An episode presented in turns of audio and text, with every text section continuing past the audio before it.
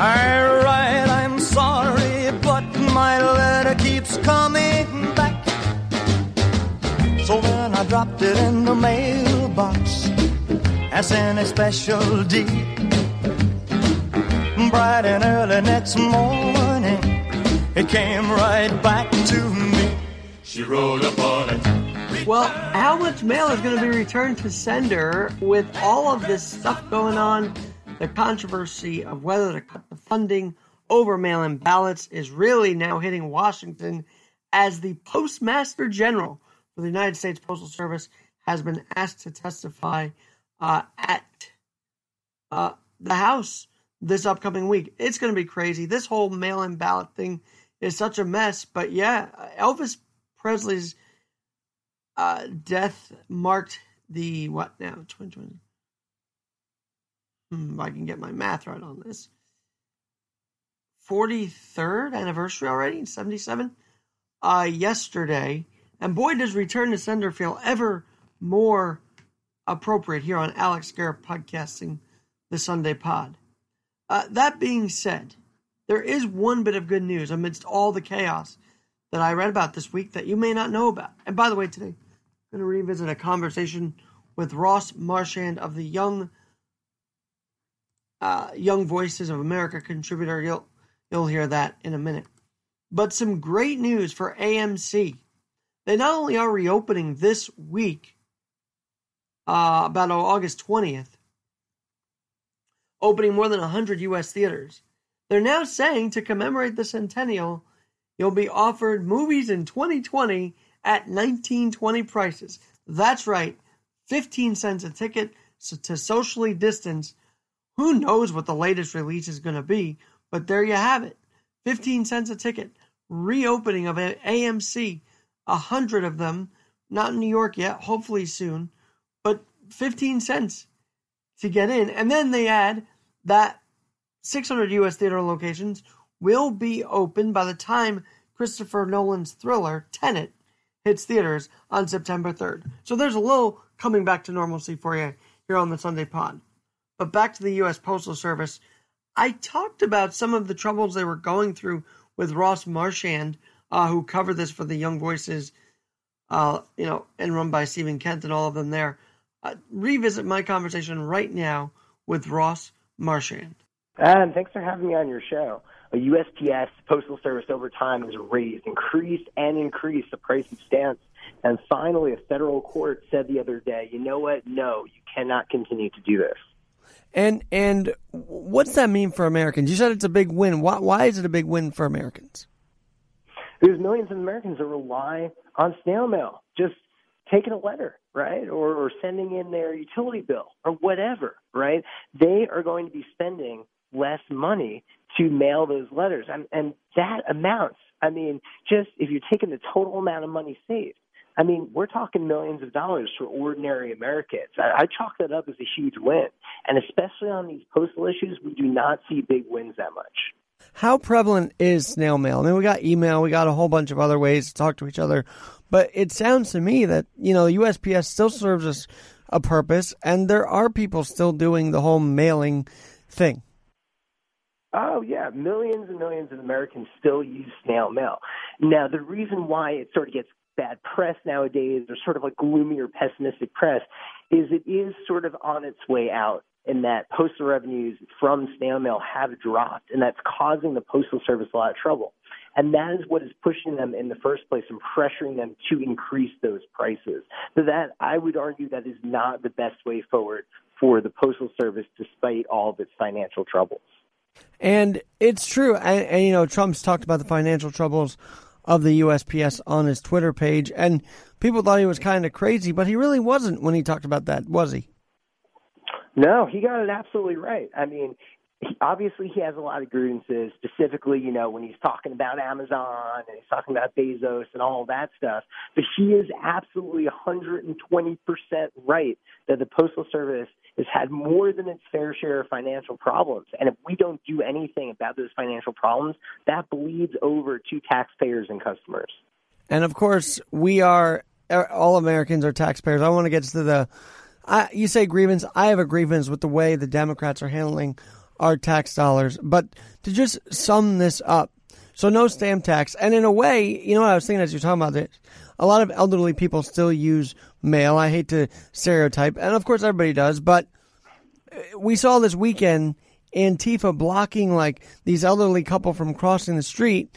And in a way, it seems like this tax was like that. They were blocking senior citizens from having their full amount because they had to pay taxes on snail mail. So it's a fair win for everybody. Oh, yeah, and the Postal Service, they raised their prices from Forever Stamps from 50 cents to 55 cents at the beginning of the year. Now, that's what we're talking about. So the price of the Forever Stamp goes down from 55 cents to 50 cents unless the Postal Service somehow wins on some sort of appeal. But that's a huge victory, particularly for older people, because in response to higher stamp prices, I could switch to email, you could switch to email, maybe most people could switch to email, but the older people, they can't do that. I mean, I look at my grandma. She doesn't have an email account set up. So what is she supposed to do? She just has to pay higher prices out of her fixed Social Security check. So it's a huge victory for people like that. And what was the federal judge's grounds for this? Just out of it sounds like you've been studying this for a long time now at Young Voices.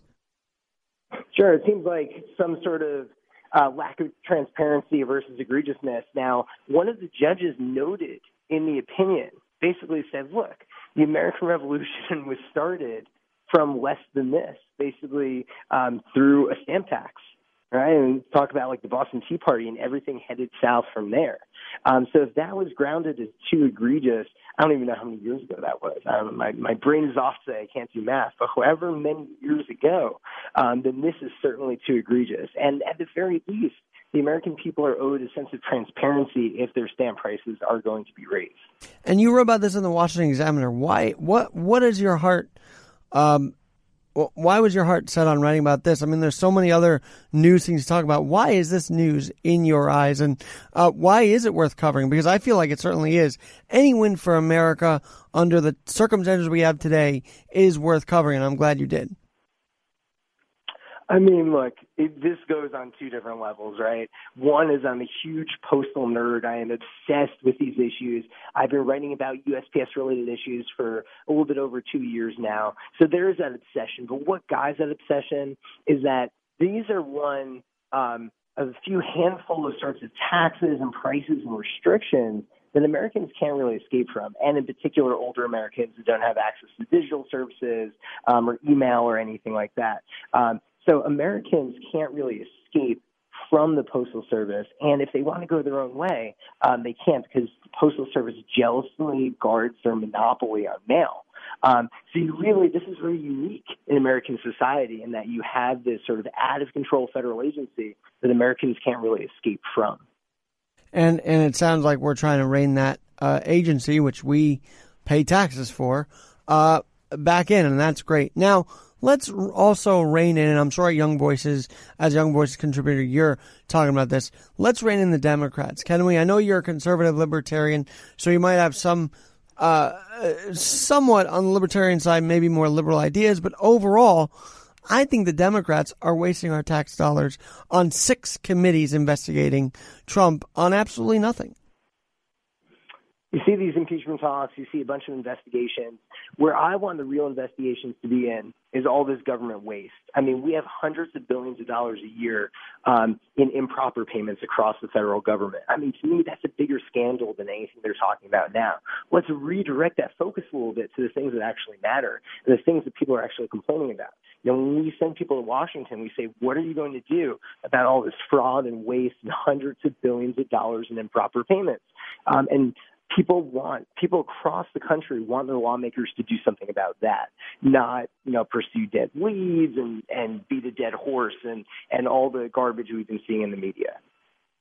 And I feel like that's what it is. In fact, you know, you see the media beating this dead horse every question. It's not healthy for the American psyche, is it? No. And it's a sense of priority. This is really what I go back to. It's all about priorities.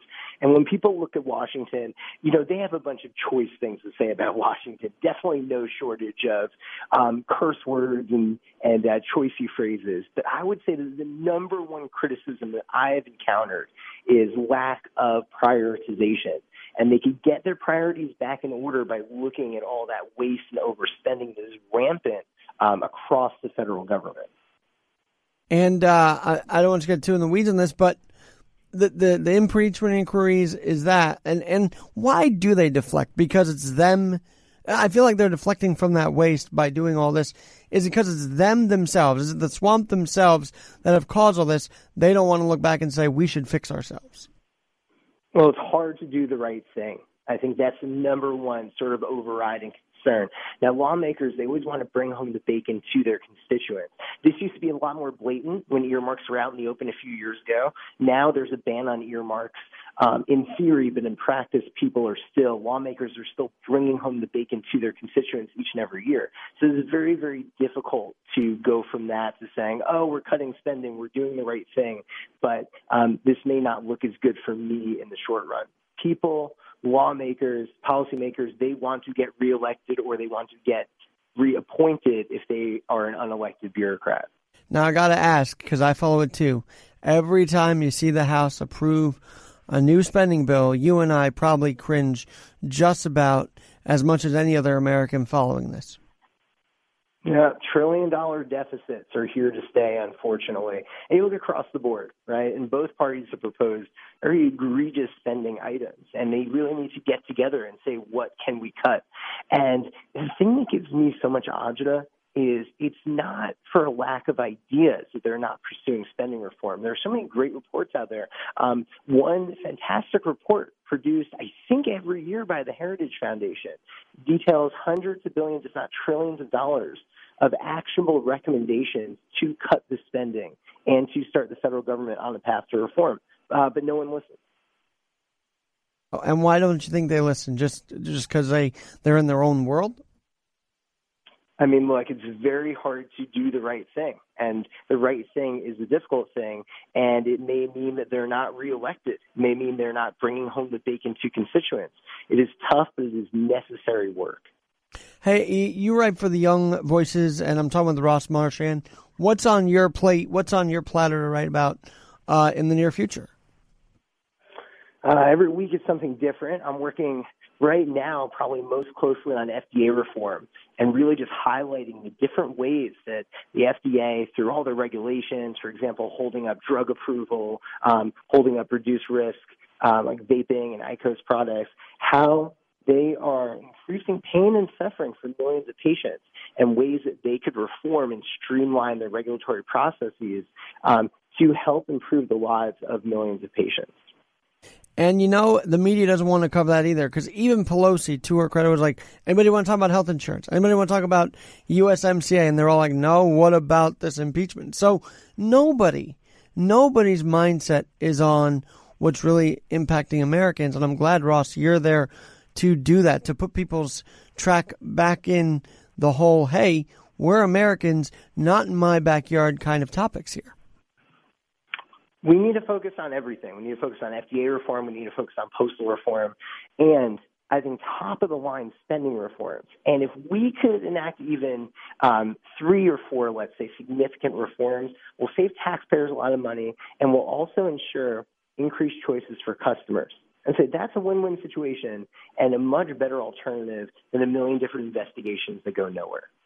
And I have to add this because, obviously, this is not about the mail-in issue, but I'm working on getting Ross back. I just want to give you a taste of, yes, the USPS has been having some trouble for quite a while, and I thought I'd document that here. And one other note, started the show AMC Movies, ending the show saying there are movie theaters in New York City who some say were closed, hoping opening soon. But then there are places like the Film Forum who say empowering messages on their marquee. Of course, they can't open either here in New York, but they did say FDR's famous quote, the only thing we have to fear is fear itself. And so I hope they fearlessly reopen soon enough.